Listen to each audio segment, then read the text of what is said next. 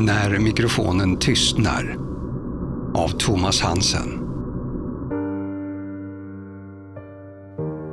Kapitel 21 Fredag 8 februari klockan 23.45 Det hade varit en ovanligt svår omgång av På spåret.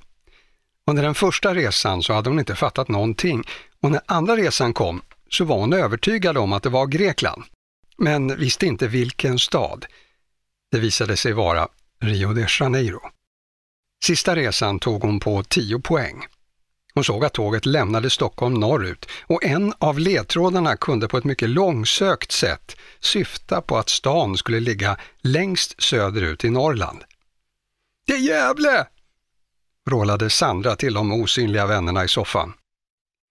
Hon hade hämtat upp en chicken tikka masala från den närbelägna indiska restaurangen och sköljde ner den med en halv flaska rödvin av oklart ursprung. Efter middagen och frågesporten så slumrade hon till under en intervju med en norsk äventyrare som hade bott med sköldpaddor på Sri Lanka. Hon vaknade upp av en, av en explosion. En bil stod i ljusan låga i tredje och sista delen av en brittisk deckarserie som hon inte sett de första två avsnitten av.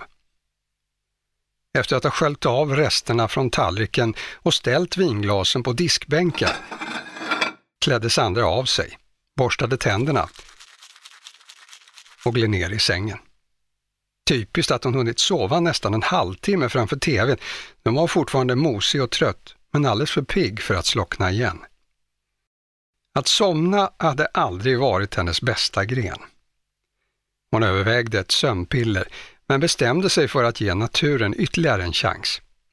Särskilt med tanke på att hon druckit vin. Tanken på att blanda alkohol och sömntabletter skrämde henne. Just som hon var på väg att slumra till vibrerade telefonen intensivt på sängbordet.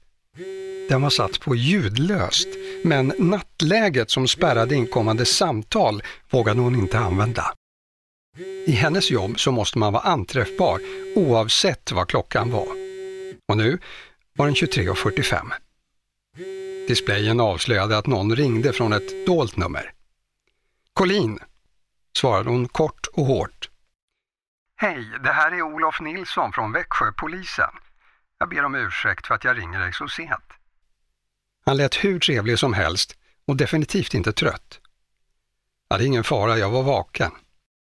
Den meningen var sann för en gångs skull. Hon hade faktiskt inte somnat och nu var hon med ens alldeles klarvaken. Sandra var förbluffad över att Olof Nilsson ringde samma dag som hon sett hans ansikte för första gången på många år och ansträngde sig nu för att låta så trevlig som hon bara kunde, särskilt med tanke på hur bryskt hon hade sagt sitt namn. Jag ringer dig för att jag vet att du jobbar på mordavdelningen. Jag kommer ihåg det mycket väl ifrån utbildningen och vi har en utredning här som vi kommer att behöva hjälp med. Det lät helt otroligt att han visste det, tänkte Sandra, och ännu otroligare att han trodde att hon skulle kunna hjälpa honom. Växjö låg, om inget omvälvande hänt medan hon sov i soffan, inte i Stockholms län. Jag såg dig faktiskt på TV idag. Jag antar att det handlar om mordet på sångerskan. Ja, det stämmer. Jag har hört att din avdelning numera ska bistå hela landet, så då tänkte jag att det vore mycket välkommet att få med dig i teamet. Det lät konstigt i Sandras öron. Olof presenterade organisationsnyheter som hon inte kände till och dessutom kom han tydligen ihåg just henne. Hade hon verkligen inte somnat om och drömde detta? Oj, jaha, om något ska ändras på avdelningen så vet jag ju för sig ingenting om det för jag har varit på semester. Men, men jag skulle gärna jobba med det här såklart. Fast det kan inte jag bestämma själv. Det är chefens jobb att fördela fallen. Jo, det förstår jag, men vill ändå prata lite med dig för att höra din inställning. Så vet jag vilken förfrågan jag ska komma med. Sandra kände värmen sprida sig inombords. Det vore verkligen fantastiskt att få jobba tillsammans med honom. Borde hon ringa sin chef direkt och övertyga honom om att lägga just det här ärendet på henne? Hon tittade på klockan. 23.46. Nej, det var nog i senaste laget en fredagkväll. Ska vi eh, avvakta till måndag? undrade Olof. Jag har inget för mig i helgen. Jag kan komma ner, svarade Sandra snabbt. Ja, men det är väl bäst att stämma av med din chef först. Men det kanske vi kan göra redan imorgon. De bestämde att Sandra skulle kontakta sin chef på lördagsmorgonen och därefter återkomma till Olof. De önskade varandra god natt och la på. Sandra ville helst åka ner till Växjö under natten så att hon var på plats på polishuset när lördagssolens strålar nådde stan som skulle få uppleva en musiktävling under något ovanliga omständigheter. Hon gick direkt in på SJs hemsida och konstaterade att det första tåget på lördagen gick 06.21. Hon bokade snabbt en biljett, betalade med sitt privata bankkort och satte ett larm i telefonen på 05.30. Det var ju helg. Hon kunde väl göra en utflykt till Växjö för att träffa en gammal vän om hon ville det. För det var så hon började tänka på Olof nu, som en härlig gammal vän som hon såg fram emot att få träffa igen. Hon somnade med ett leende på läpparna, lyckligare än på länge.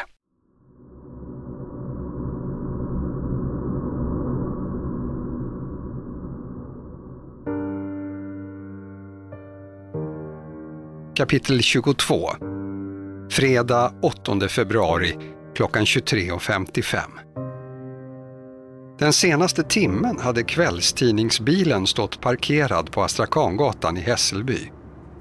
Området var bebyggt av stora mängder flerfamiljshus från tidigt 50-tal.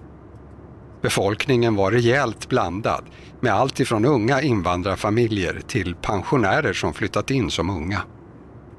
Utspridda bland alla trevåningshus fanns också ett antal riktiga höghus där många lägenheter numera sålts av allmännyttan och omvandlats till bostadsrätter. De unga männen i bilen hade inte mer än lämnat Växjö förrän Robin Eriksson släppt alla hämningar. Av någon anledning bestämde han sig för att just den här killen som berättade att han hette Alexander var någon han kunde lita på. Saknaden efter pappan blev överväldigande trots att Robins far var långt ifrån en bra samtalspartner om livets jobbiga händelser. Men Robin behövde någon att gråta ut hos, utan dröjsmål. Vad har hänt med Alicia? hade Robin ylat. Vad tror polisen att jag har gjort? Alexander Jonsson hade förstås inga svar på frågorna, men verkade mer än nöjd med att bli utfrågad. Hans mobiltelefon låg mellan dem vid växelspaken och spelade in allt som sades. Det var mest Robin som pratade. Osammanhängande och hulkande. I Linköping hade de stannat till vid en hamburgerrestaurang, gjort en drive-through beställning och fortsatt mot Stockholm. Under resten av resan hade Robin berättat om sin träning, detalj efter detalj, om sina olika träningsprogram, allt annat än det Alexander var intresserad av. Men här och där i de evighetslånga beskrivningarna dolde sig små detaljer om relationen med Alicia, vad som hade hänt i Växjö, vad polisen frågade om och allt annat som dök upp i Robins medvetande medan han pratade. Så fort någonting rörde Alicia började Robin gråta. Det fanns förstås en gräns för hur mycket man klarade av att tränga bort oavsett hur tuff man hade blivit av livets prövningar. När de till slut kom fram till målet upphörde frågorna från Alexander. Han verkade mest angelägen att komma därifrån. Kanske ville han åka hem och sova eller vända tillbaka till Småland efter utflykten. Robin jag tycker din historia är fantastisk. Du är en mycket speciell person och du förtjänar att bli lyssnad på. Jag skulle gärna vilja skriva om dig. Vad då? En bok? Ja, kanske det. Men till att börja med ett reportage och sen kanske en bok. Det kan till och med bli en film om dig. Det tyckte Robin lät både lockande och avskräckande. Jag vet inte. Får jag betalt? Om det blir böcker och filmer så kan du tjäna riktigt mycket pengar. Okej, okay, det låter fett. Alexander sträckte sig efter en kamera som låg i baksätet. Kan jag få ta några bilder på dig? Om det ska bli tidningsreportage så behövs några bilder för att det ska bli bra. Jag vill att folk verkligen ska se dig och ta dig på allvar. Det bästa vore att fota i träningslokalen såklart, men det vore bra om vi kunde ta några snabba bilder nu direkt. Kan jag eh, följa med dig upp så får vi okej-ljus? Robin tvekade. Nu när han var så nära hemmet så ville han egentligen bara gå in och låsa dörren omkring sig så fort som möjligt. Men den här killen hade trots allt kört honom ända ifrån Skåne, eh, ja eller vad det nu var. Han kanske ville ha betalt. Robin hade inga kontanter på sig och killen tog knappast kort. Det var kanske bäst att göra som han ville. Ja, jag antar det. De lämnade bilen på gatan och gick mot huset vars krackelerade fasad lystes upp av ett par gatlyktor. Det var ett tämligen färglöst trevåningshus som hade stått där det stod sedan 50-talet utan att någon hade brytt sig särskilt mycket om det. Alexander tog några bilder redan i trapphuset. Robin började bli stirrig. Vid lägenhetsdörren så kände han hur hjärtat bultade i bröstet. Han behövde mer än något annat få komma in till sin pappa och vara ensam med honom. Du, det funkar inte. Vi, vi får göra det här någon annan gång. Jag måste in och sova nu, sa Robin. Han kände sig trött, stressad och vilsen. Allt tålamod var slut och magkänslan var densamma som när han gick en match. Han laddade upp för att försvara sig vid minsta tecken på anfall. Alexander stod bakom honom och när han la en hand på Robins axel kom reaktionen helt reflexmässigt. Robin körde armbågen hårt i journalistens mage och med en stönande suck ramlade han ihop i en hög. Det tog någon sekund innan Robin insåg vad han hade gjort. Han hade sänkt killen som hade hjälpt honom, kört honom hela vägen hem och till och med bjudit på mat, även om Robin inte kunnat äta så mycket. Shit, det var inte meningen. Alltså shit, förlåt alltså. Journalisten kräktes där han låg på det hårda stengolvet. Spyan bredde ut sig framför dörren med namnskylten Eriksson och han började åla sig bakåt, som för att skydda sig från Robin. Förlåt, sa Robin igen. Du kanske kan ta någon bild från mitt Insta, la han till och låste upp. Klev in i lägenheten och smällde snabbt igen dörren efter sig för att slippa sällskap. Lägenheten var mörk. Han visste inte om pappan var hemma och ville inte ropa. Han tog av sig skorna och gick försiktigt fram till sovrummet. Den stod öppen och persiennen var inte neddragen. Pappan var inte hemma. Satan, helvetes jävla skit! Vad skulle han göra nu? Han klarade inte det här och nu kändes det som om allting skulle rasa samman. Det hade varit en sak när han var bortrest, då var det som en annan verklighet. Projektet att klara sig igenom dagen och ta sig hem till Stockholm var just då tillräckligt för att hålla katastroftankarna borta. Men nu, hemma i sin egen trygghet, kom allt ikapp honom. Här var han tillsammans med Alicia för bara några dagar sedan. Och nu var hon död. Han kände hur en klump växte fram i halsen. Tårarna vällde upp i ögonen. Han hade gråtit så mycket under den långa bilresan. Kunde det verkligen finnas några tårar kvar? Han hade berättat allt för den där snubben. Han var tydligen någon sorts författare. Och så hade han slagit ner honom precis utanför sin egen dörr. Hur jävla korkad kunde man bli?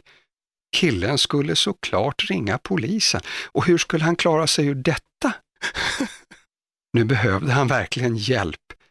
Han kände sig återigen som den ensamma lilla pojken som inte hade en mamma, som blev mobbad för det i skolan och som bara kände sig trygg hos sin farfar. Robin gick ut i vardagsrummet, tände lampan och öppnade skåpdörren som dolde spritförrådet. Nu orkade han inte mer. Han måste få slippa ifrån alla känslor. Han visste bara en lösning. Den som hans pappa brukade ta till. Robin tog en flaska vodka och gled hulkande ner i soffan. Han drack tills han inte längre kunde skilja tårarna från spritångorna. Till slut somnade han i soffan, ihopkrupen i fosterställning med huvudet mot en kudde som var alldeles våt av en blandning av tårar och utspilld vodka. Ett poddtips från Podplay. I podden Något Kaiko garanterar östgötarna Brutti och jag, Davva, dig en stor dos skratt. Där följer jag pladask för köttätandet igen. Man är lite som en jävla vampyr. Man har fått lite blodsmak och då måste man ha mer. Udda spaningar, fängslande anekdoter och en och annan arg rant. Jag måste ha mitt kaffe på morgonen för annars är jag ingen trevlig människa. Då är du ingen trevlig människa, punkt. Något Kaiko, hör du på Podplay. Därför är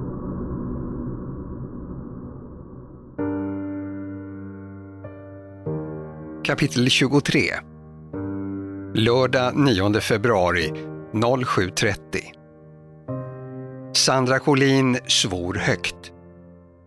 Hon visste att hon hade sagt jävla högt och rakt ut, men var inte säker på om hon samtidigt kopplat ihop det manliga könsorganet med statens järnvägar via ett bindestreck eller om hon bara tänkte det inuti huvudet.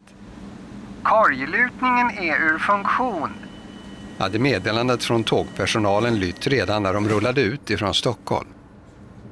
Tåget hade knappt kommit upp i hastighet när det passerade Älvsjö. Och redan då var det tydligt att något inte var som det skulle. Efter Södertälje så kom de första riktiga svängarna och då stod det klart att Sandra hade ett par helvetestimmar framför sig. De här snabba tågen skulle luta i svängarna för att komforten skulle bli acceptabel. Men den funktionen, korglutningen, var alltså trasig.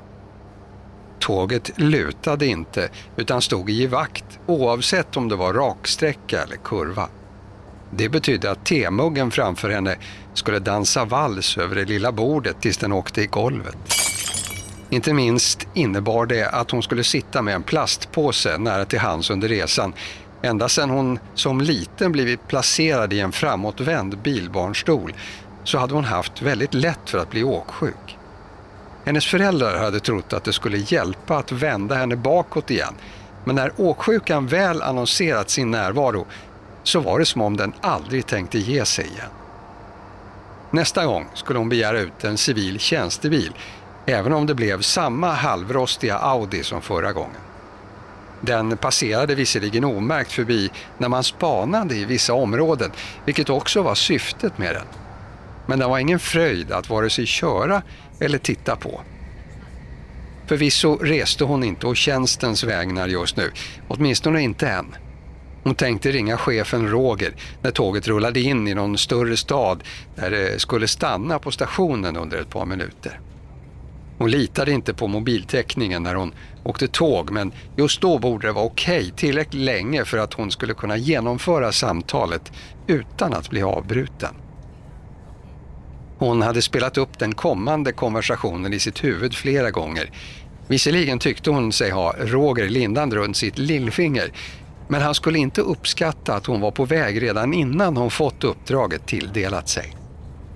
Om det nu ens stämde att förutsättningarna för mordet skulle förändras, att de skulle börja jobba nationellt, annars var hon verkligen ute på halis.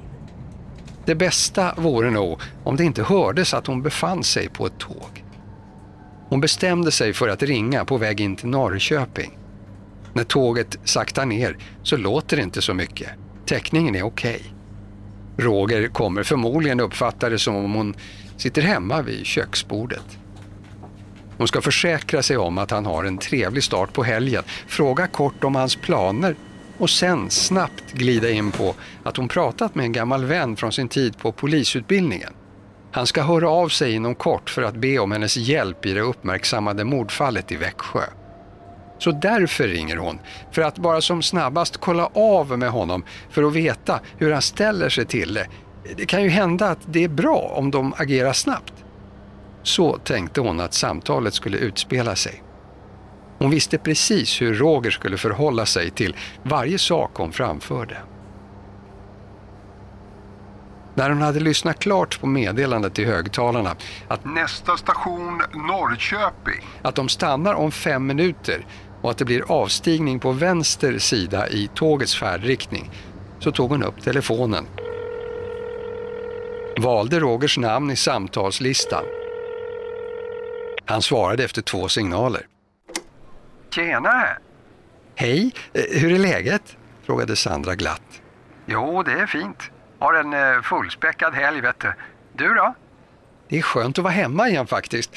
Fast jag saknar ju värme måste jag erkänna. Mm, jag fattar det. Du sitter väl inte och jobbar nu va? Tusan också. Roger såg rakt igenom henne. Var hon verkligen så lätt att läsa? Sandra undrade ibland om en hemlig drönare följde varje steg hon tog eller om andra människor hade förmågor och insikter som hon själv saknade.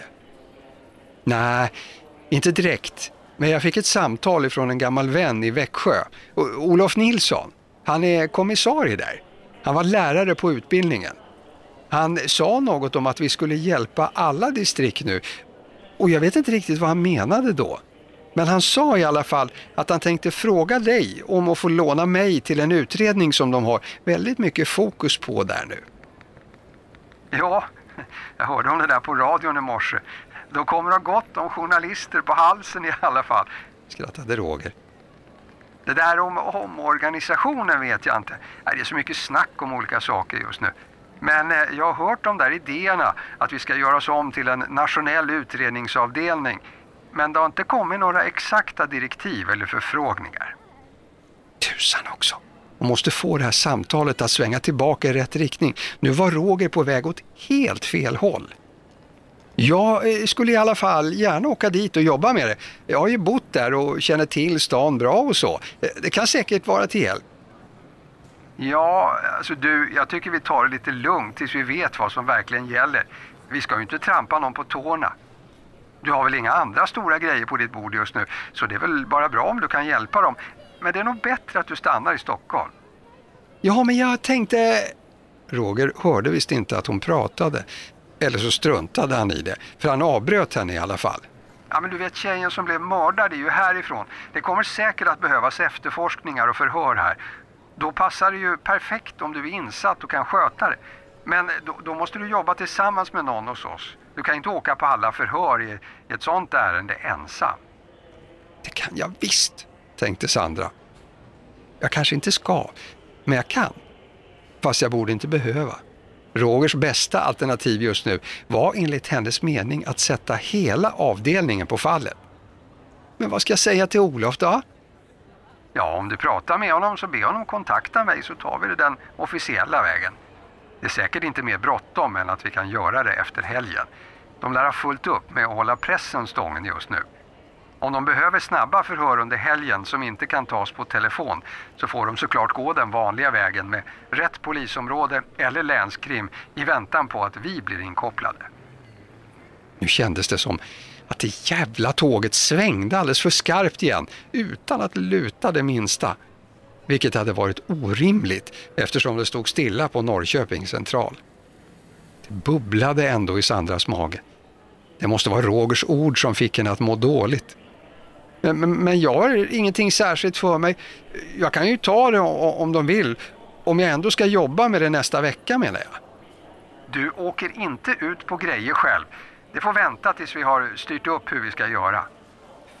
Fel svar igen. Fan också. Okej, okay. ja, eh, men då får du ha en trevlig helg då och ursäkta att jag ringde så tidigt så, så ses vi på måndag. Detsamma, hej. Okej. Okay. Det här fick hon prata med Olof om så att han inte råkade avslöja henne. Hon måste lösa boendefrågan också på något sätt och åka tillbaka till Stockholm senast söndag kväll så att hon kunde vara på jobbet som vanligt på måndag. Att åka till Växjö var hur som helst inget fel. Det kan väl alla göra som en weekendresa? Hon kanske skulle gå på festivalen. Ja, men det är ju en folkfest. Okej, okay ingen skulle köpa att just hon var intresserad av en sån folkfest. Men nu när den råkat ut för ett mord så kanske hon helt plötsligt skulle bli begeistrad. Det verkar ju faktiskt väldigt rimligt. Tåget rullade ut ifrån Norrköping. Hon tittade på en spårvagn som försökte köra ikapp, men ganska snart gav upp och stannade vid en hållplats. Hur mycket svänger spåren mellan Norrköping och Linköping? Äh, mer illamående var att vänta.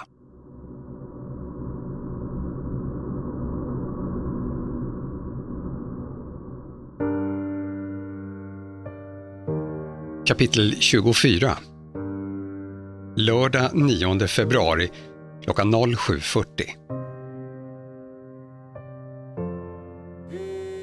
Telefonen började surra som en vilsen fluga en het sommardag. En app som följde sömncyklerna hade nu analyserat situationen och på något magiskt sätt kommit fram till att just nu var det bästa tillfället att väcka festivalens producent. Daniel Eklund tyckte själv att vilken stund som helst skulle vara dålig just den här dagen. Många artister har framstått som hjärndöda genom åren, men inte riktigt så illa som nu, hade han sagt med ett nervöst skratt till sin äkta hälft i telefon föregående kväll. Frun var psykoterapeut och kunde lätt visualisera sin mans inre kamp när han försökte skoja bort eländet. Men ärligt talat sa Daniel till sig själv, att en artist blir mördad dagen före sitt stora genombrott, det hade inte ens platsat i en billig deckare. Han drog en djup suck och var tacksam att han inte behövde sköta hela krishanteringen själv.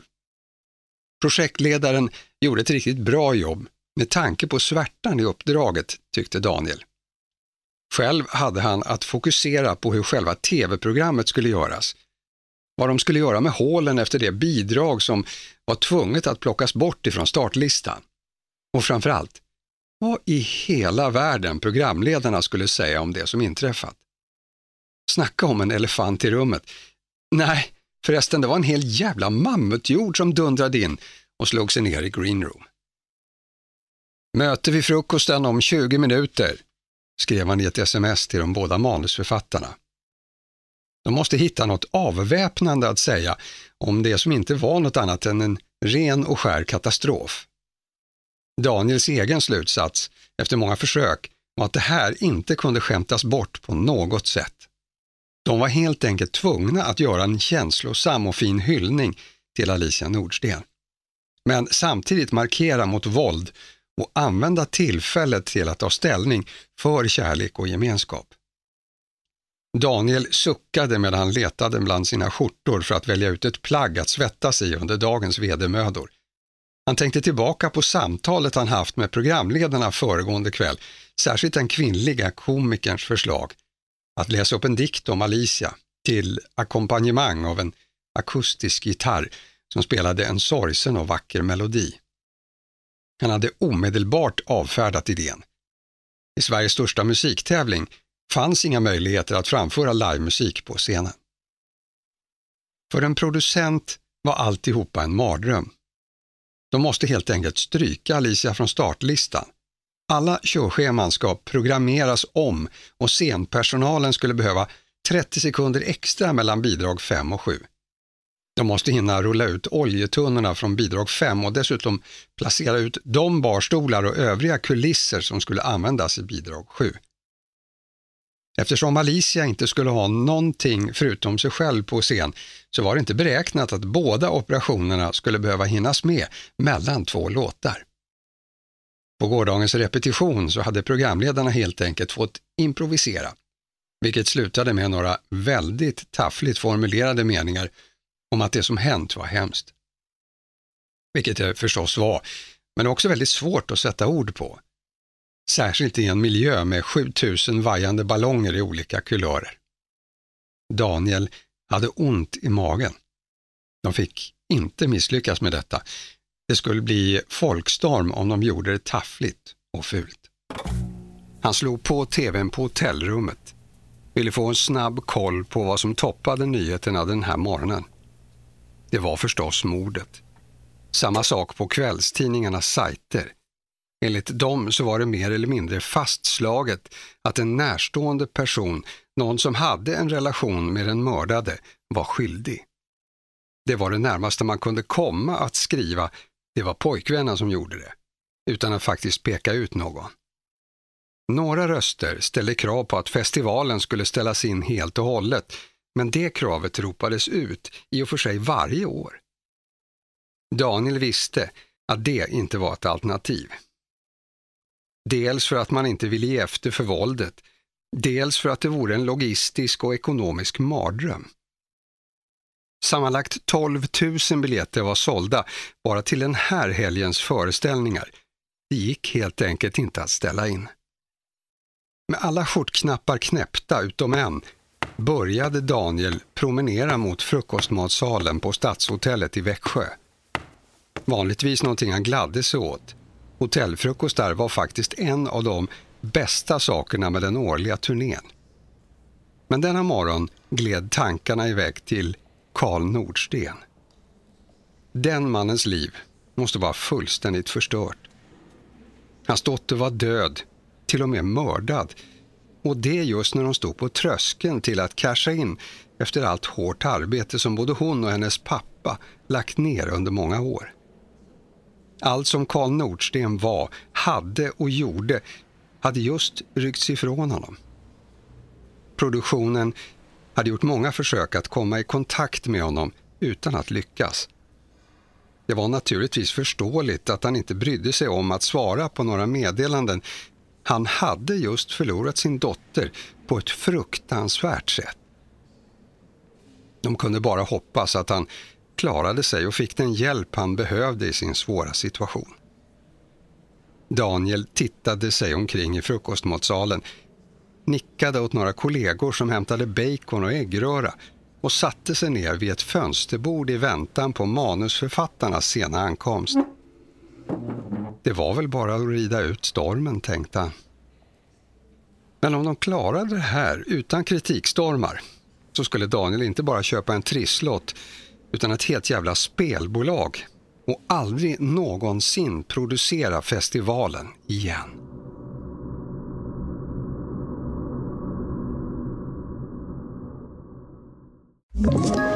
Ett poddtips från Podplay. I podden Något Kaiko garanterar östgötarna Brutti och jag, Davva, dig en stor dos skratt.